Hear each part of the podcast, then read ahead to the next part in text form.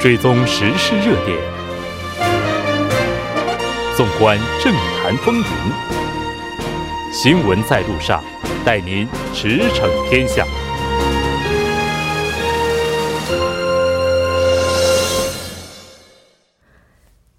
了解最新热点焦点，锁定调频一零点三新闻在路上。接下来的半个小时将为您带来此时此刻主要新闻聚焦分析以及数据有话说。广告过后马上回来。您的参与，我们的动力。参与我们的节目，您可以通过手机短信的方式发送短信至井号幺零幺三，每条短信收取五十韩元的通信费用。您也可以登录我们的官网 tbs 点首尔点 kr 收听更多回放。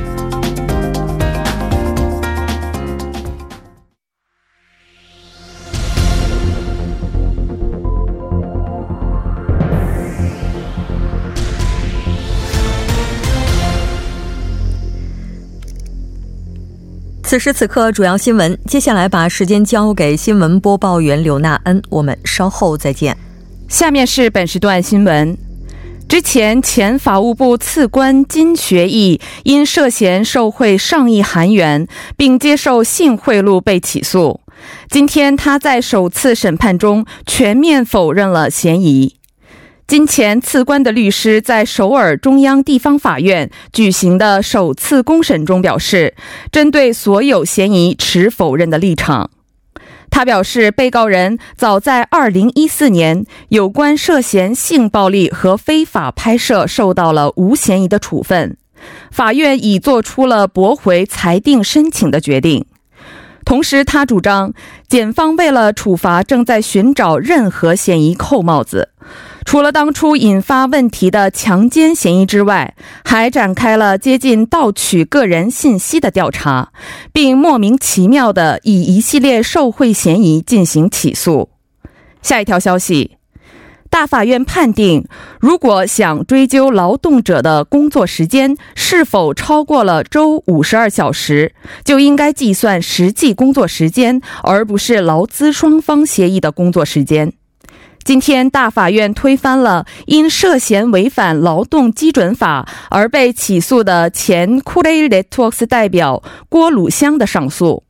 将案件以无罪为止，移交到了水源地方法院。郭前代表因涉嫌让运行光明站到社堂站区间的员工要求工作超过法定工作时间及五十九点四小时，而被移交审判。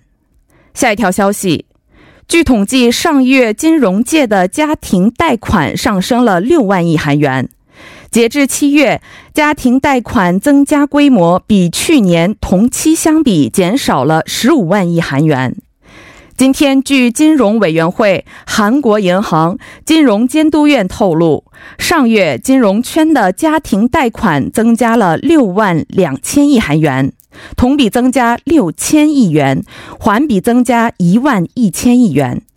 今年一月到七月的增加规模为二十四万二千亿韩元，同比减少十五万亿韩元。下一条消息，日前消费院表示，消费者在购买二手车时需警惕欺骗行为。从二零一六年开始到今年六月为止，有关二手车消费者受害申请共达到七百九十三件。特别是在首都圈发生的受害现象最为突出，有百分之七十九的欺骗二手车商都集中于首都圈。从受害类型来看，没有如实告知行驶距离和进水事实等车辆最多，其实际性能和状态与检查内容不符的情况占百分之八十左右。以上就是本时段新闻。接下来马上为您带来我们今天这一时段的聚焦分析。公交司机工作时间超过五十二小时，大法院判决等待时间不属于工作时间。那接下来我们马上就连线地平法务法人的中国法律研究员张志华来为大家进行详细的解析。张研究员，你好。主持人你好。那刚刚我们也提到了，说这个公交司机工作时间超过五十二小时，大法院判决等待的时间它不属于工作时间。也请您先来介绍一下这个案件的具体情况。嗯，首先就判决内容而言，这是一项关于客车司机呢代发车时间是否属于工作时间的一项判决。案件起因是涉案客车公司的司机主张自自己的一周工作时间超过了这个。五十九点五小时，就是超过了劳动基准法规定的五十二小时，所以客车公司雇主违反了相应法律。为此呢，检方予以调查之后，也认为客车公司雇主呢违反了该法律，所以进行了起诉。呃，按照这个韩国的劳动基准法，雇主跟劳动者如何商量、如何协、如何协商，这个跟这个没有关系。劳动者的一周最长工作时间呢，肯定是不得超过五十二小时。如果有违反的话，雇主有可能处以两年以下有期徒刑或两千万以下罚金。啊，其次呢，就判决程序而言，该案件已经走完了一审和二审，这次是在大法院进行了第三审。呃，所以具体到各层级法院判决情况来看的话，一审法院认为待发车时间是不属于工作时间，因此如果去掉待发车时间的话。啊，其劳工时间就没有超过五十二小时，所以雇主无罪。但是二审法院认为待发车时间是也算这个劳工时间的，因此雇主有罪。而这次到了大法院，大法院又支持了一审法院的主张，所以最后认定为是雇主无罪判决。嗯，那这次应该说大法院是推翻了之前的审判结果哈。那他这个考量主要基于什么呢？嗯。大法院的这个考量呢是这样的，就是我们在判定这个是否完这个是否属于工作时间的认定上，关键在于这个时间是否属于呃完成工作时间必须所需要的时间。所以，我们先如果在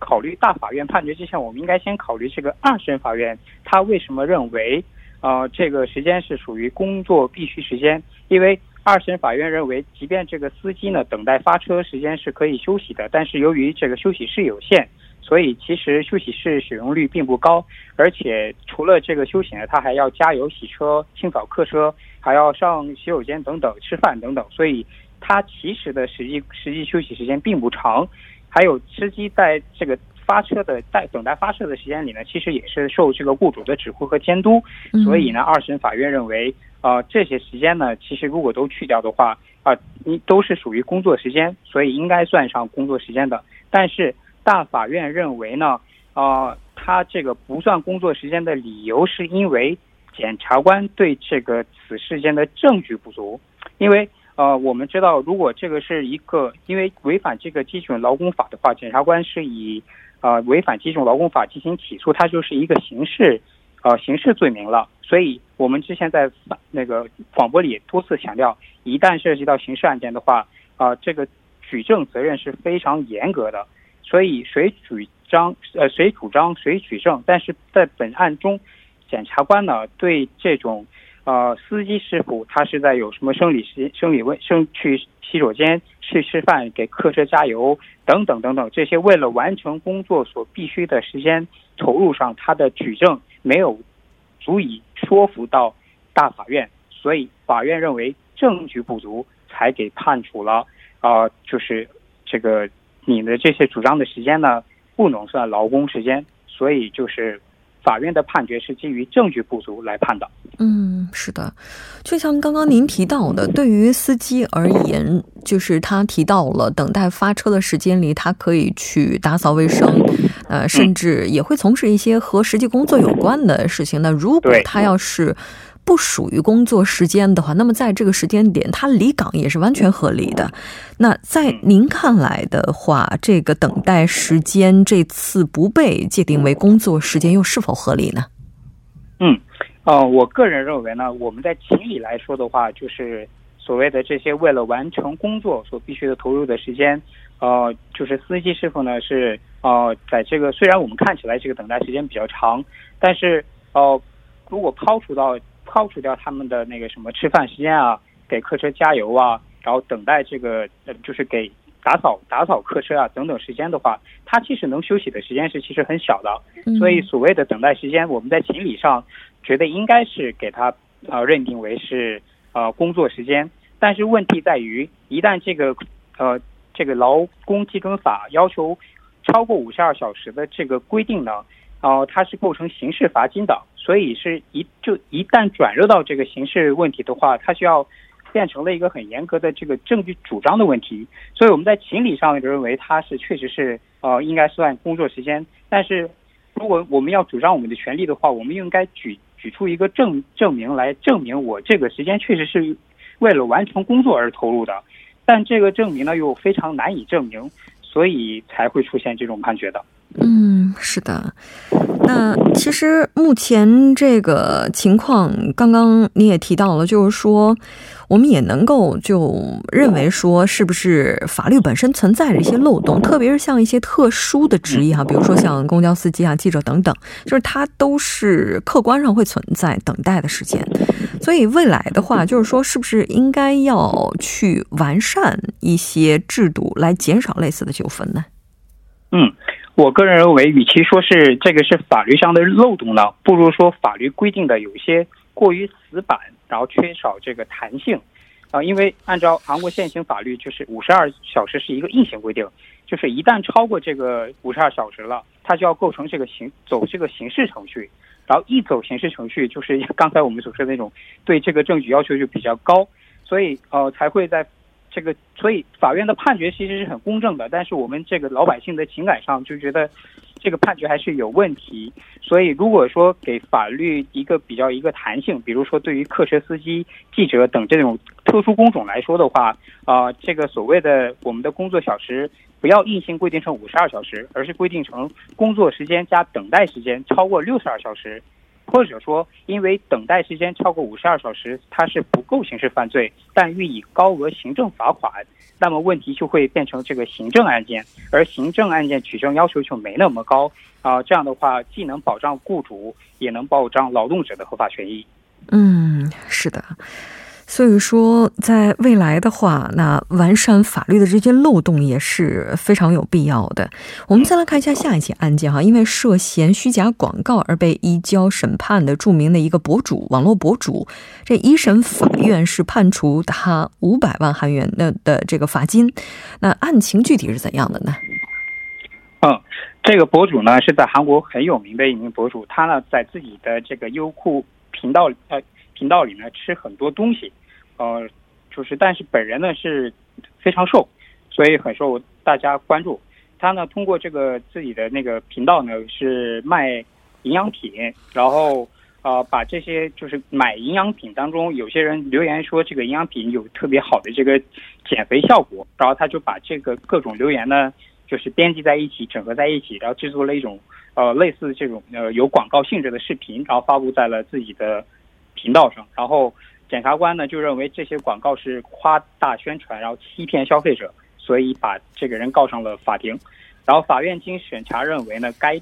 这个产品其实是充其量只是有这个有助于减肥，但但是这个广告呢是设计成一种让人呢足以认为你只我只要吃了这个产品就能马上达到减肥的效果，所以使人误认为只要服用这种产品就能减肥，所以构成这个虚假和夸大宣传。所以对他进行了五百万的罚金，但是也同时表示，这个广告呢并没有完全的捏造事实，这个博主呢也没有也没有说就有充分的证据来证明他是想欺骗消费者的，所以欺诈罪还是不构成的。嗯。也就是说，它是不会被构成欺诈罪，但是我们也需要了解的，就是说，现在在市面上的话，类似的一些广告还是存在的，那而且多多少少都存在一些夸张的部分，但是就到底到哪个程度，它才会被量刑呢？嗯，关于这部分呢，是如果我们看韩国法律的话，是在韩韩国的关于标志广告公正化的法律当中，它是这么规定的，就是。所谓的虚假夸大广告，它如果构罪的呃构成要件的关键因素呢，是足以误导消费者，从而有可能破坏市场的公平秩序。所以，一旦如果说触犯这个呃误导了消费者，而且这种误导呢是呃足以破坏了这个呃其他跟公平公平竞争的这种公平秩序的话，它是有可能处以两年以下有期徒刑或一点五亿韩元以下的罚金的。嗯，所以最为核心的部分就在于它的这个虚假广告是否触犯了公平公正性。对，是的。嗯，那像自媒体的话，现在也是非常的泛滥哈。自媒体上的这些广告宣传，就未来的话，它其实也是要接受法律监管吗？啊，这是当然的，因为法律监督的是一种行为，跟这个行为发生在哪个平台，这个是没有关系的。所以，不管是自媒体还是传统媒体，只要这个行为是触及到公平公正的，啊，那样的话都是属于法律的监管范围。嗯，那刚刚我们提到说，这位博主是被判了五百五百万韩元的罚金哈。那在量刑方面的话，一般这种虚假广告，刚刚您提到，他甚至可能是要担负一些刑事责任的。嗯，那他的具体量刑是怎样的呢？哦，刚才就跟刚才提起的一样，它是有可能处以两年以下有期徒刑，或者说是一点五亿韩元以下的刑事罚金。呃，那就要看这个它的呃这个侵犯程度有怎么样，或者说它的夸大程度或者哦虚虚假程度怎么样，然后它就顶线反正是这个样子。嗯。那所以说，这个对于虚假广告而言，哈，特别是一些网络自媒体在做广告的时候，还是要小心谨慎的。非常感谢张研究员带来今天的这一期连线，我们下期再见。再见。接下来关注一下这一时段的路况、交通以及气象信息。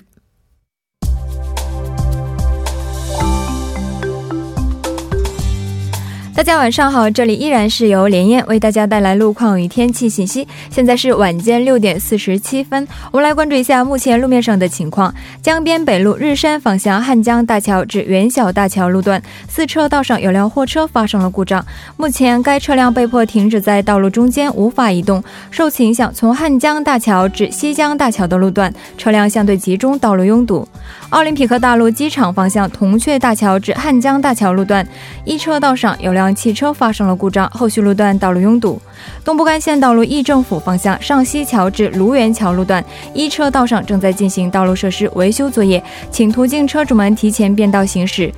中部高速公路南移至河南路段南宜川进出口附近一车道上发生的汽车追尾事故已经得到妥善处理，受事故余波影响，后续三公里区间道路拥堵。相反方向镇川隧道附近一车道上正在处理交通事故当中，受此影响道路拥堵。好的，了解一下明天的天气情况。目前超大型台风罗莎正从日本南部海域向西北方向移动。受到强热带风暴罗莎的影响，明天西部地区从下午开始会有雷阵雨天气，后天雨水天气将会扩散到全国各地。由于高温持续、高光照强、空气湿度大，闷热天气持续一整天，夜间的最低气温同样也居高不下，请各位听众朋友们做好防暑措施，注意健康管理。好的，来关注一下。首尔市未来二十四小时的天气情况：今天晚间到明天凌晨多云，最低气温二十六度；明天白天多云有雷阵雨，最高气温三十五度。以上就是这一时段的路况与天气信息，祝您一路畅通。我们稍后再见。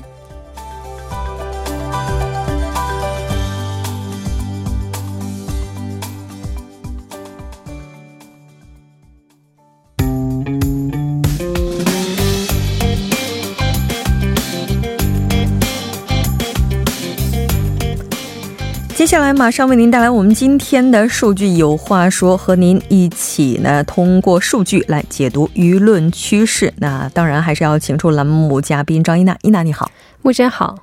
非常高兴和您一起来了解咱们今天的数据有话说。依然是要先来看一下今天您带来的第一个数据和什么有关。嗯，先看一下大选之前对指导层进行的舆论调查数据，具体内容是是否应该替换孙鹤圭代表体制方面的一些内容。呃，正未来党的党内矛盾一直是持续不断的，围绕着这次的舆论调查，也有一些维权派跟退位派的一些两面正面对决的一些迹象。嗯，这都正面对决了哈。我们先来看一下这个具体的调查它是怎么进行的。呃，这次调查是革新委委托 Rearmeter 在这个月九号到十一号期间，以韩国一千名成年人为对象，对是否应该维持孙代表体制的内容进行的调查。置信水平是百分之九十五，抽样误差是正负三点一。呃，调查结果是百分之四十五点六的应答者希望换成新的领导新的领导层，维持的意见是百分之二十五点四。呃，也就是更换的回答高出了维持的回答，但是孙孙代表等党权派表示不能接受革新委的这次舆论调查，对革新委朱委员长辞职等失去作用的一些情况下强行实施舆论调查是无视党章和党规的活动。然后对于这项调查呢，革新委也表示，为了确保调查结果的一些客观性，调查对象不是党员，而是普通的一个国民。呃，革新委的立场是以这次调查结果为基础，在现任领导层的呃进行一些评价。为了赢得二十一届国会议员的那个总选，啊，希望能够得出指导体制的一些革新案。嗯，是的，这目前对于政界来讲的话，现在应该说也是面临着洗牌哈。那根据不同的政治倾向，现在数据的情况又是怎样的呢？根据政治倾向的分析中，进步层应答者有百分之三十八点六的人选择了更换为新指导人的体制，嗯，然后中立和保守倾向的应答者当中，选择维持孙代表体制的比率是只有百分之十八点九，嗯，希望更换的人占了百分之五十五。另外，在文在寅总统国政执行的肯定评价者当中，维持的意见占了百分之三十九点五，更换的意见出现百分之二十八点九。相反。在否定评价者当中，维持的意见是百分之十一点八，更换的意见是百分之六十三点一。就是希望维持孙代表体制的应答者当中，进步倾向和文在寅总统国政执行肯定评价者比较多一些。然后，希望更换的应答者当中，保守倾向和文在寅总统国国国政执行评价的一些否定评价者比较多一些。嗯，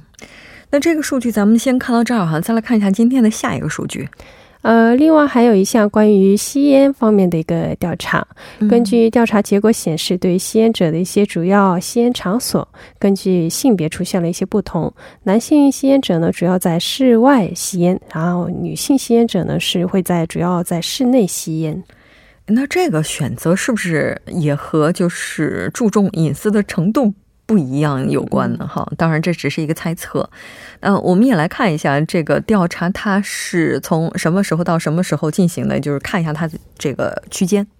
呃，调查是从二零一八年十月到十一呃十月到十一月期间，以韩国三千二百二十一名吸烟者为对象，对吸烟情况和吸烟场所进行的一个在线问问卷的调查。然后调查者的男女比例是男性两千七百六十七名，女性是四百五十四名。然后，对于吸烟者的主要吸烟场所，可以进行了多选。然后选择最多的是建筑外吸烟场所，占了百分之七十一。嗯，建筑内的吸烟室占了百分之三十二，街道占了百分之二十八。刚才也说了，吸烟场所根据性别出现不同。然后具体是家庭室内卫生间，然后室内阳台、建筑卫生间或者走廊，然后家庭室内室内的场所都是女性吸烟者出现更多一些。然后相反呢，男性在建筑外的吸烟室，然后街头等室外的吸烟的比例会更高一些。嗯，那除了这个吸烟场所之外，哈，就这一项调查当中还包括什么内容呢？嗯，还有对吸烟者开始吸烟的年龄也进行了一个调查，男性是十九点二岁，然后女性是十九点九岁。啊，另外每天的平均吸烟量是普通香烟是十二点五支，呃，电子香烟是十三点八支。其中男性吸烟者使用普通香烟是占了百分之八十二，然后电子香烟占了百分之十五点七。女性吸烟者是使用普通香烟占了百分之八十六，然后电电子烟是占了百分之十一，还是普通烟的比例比较高一些。还有百分之六十六的吸烟者也试图减少过一些吸烟量，嗯，尝试全面戒烟的比例是百分之四十六点四。戒烟的主要原因是本人的健康问题占了最多，占了百分之六十一。然后担心周边人吸二手烟的回答占了百分之十七，也是考虑到周边人的一个回答。嗯，这二手烟问题也是非常严重哈。其实现在已经有另外一个概念，不是说三手烟吗？那我们也看到，这个应该说，经常下定决心就想要戒烟的人呢是不少，但真正坚持到最后的还是不多的。是的。那我们也看到，韩国保健福祉部哈，为了提高国民的身体健康水平，也是会在就一些驱动的保健所，然后提供一些戒烟的服务。那如果您真的有想法想要戒烟的话，就不妨到这个地方去接受一下咨询，看看能够得到哪些帮助哈。那另外，刚刚我们也提到，这个男性开始吸烟的年龄，还有女性开始吸烟的年龄，基本都是在二十岁之前哈。这个年龄还是应该说是相当低的。那这个肺来控烟，应该说任重而道远哈。非常感谢伊娜作家，我们下期再见。下期再见。那整点过后马上回来。